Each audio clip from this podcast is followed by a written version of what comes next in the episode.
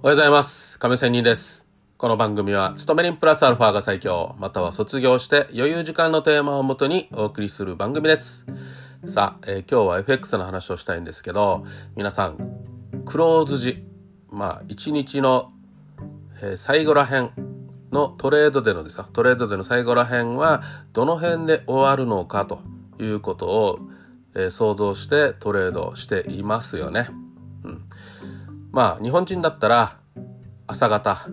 朝8時ね、えーさあ仕事に行くぞと、勤め人は仕事に行くぞというようなことをしてる頃から、えー夜帰ってきて眠って、その朝方まで眠ってる間ね、その辺入浴時間と言いますよね、市場ではね。その頃に、朝方の時点より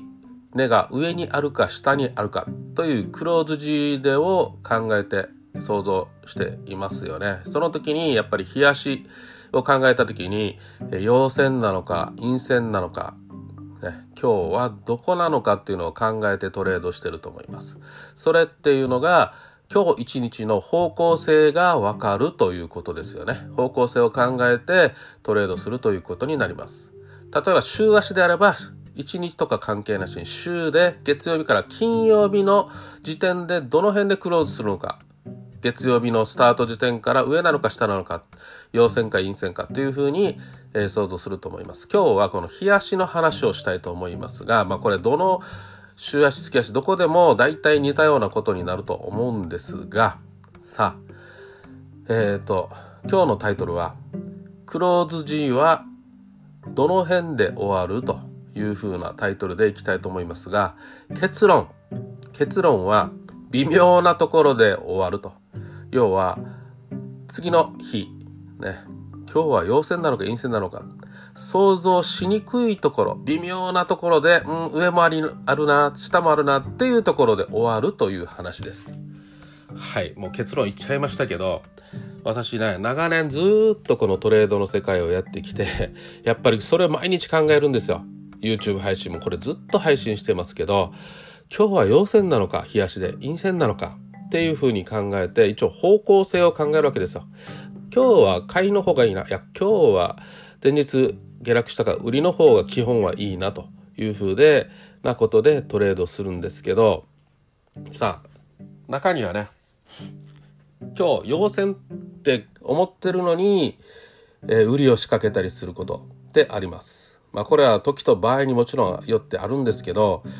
まあ基本的にね、自分の方向性と違う方向でやった時に負けたりします。で、逆にあまりにもこだわった時には逆に動いたりしますというようなことですね。うん、まあこれは一日の中でのトレードの話なので今日のテーマとはちょっと外れますので話を元に戻しますとまあえクローズ時1日のクローズ時入浴時間終わる頃っていうのは本当にね後から考えたいやそこで終わるよなって気づいたりすることってよくあるんですよ。トレードしてる時には1時間し4時間し8時間してトレードしていてうーんどこなのか上か下かって考えながらしてるんだけど実は日足週足月足とか見た場合にあちゃんと水平線引けるじゃんとかね一目均衡表で雲の加減じゃん上限じゃないかというようなところとかあと3つ目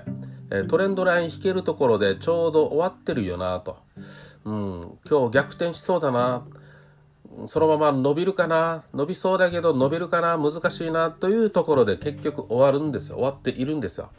これ後の祭りにならないように。さあ今日やるということを明日明後日のクローズ時をしっかり見極めてその時に水平線で無難なちょうどレジスタンスサポートラインされるところはないのかと。いうのをしっかり調べてみておく必要がありますねそれこそがこのちょうど、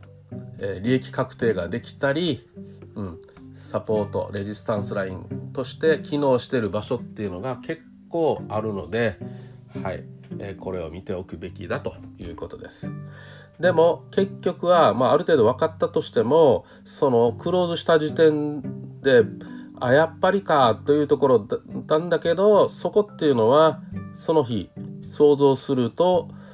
うーん上かな下かなって難しいところで終わるということです要は分かりやすいところでは終わらないっていうところです上も下もありえるよなというところで終わるということでした。はい、以上です。それでは、また明日。See you!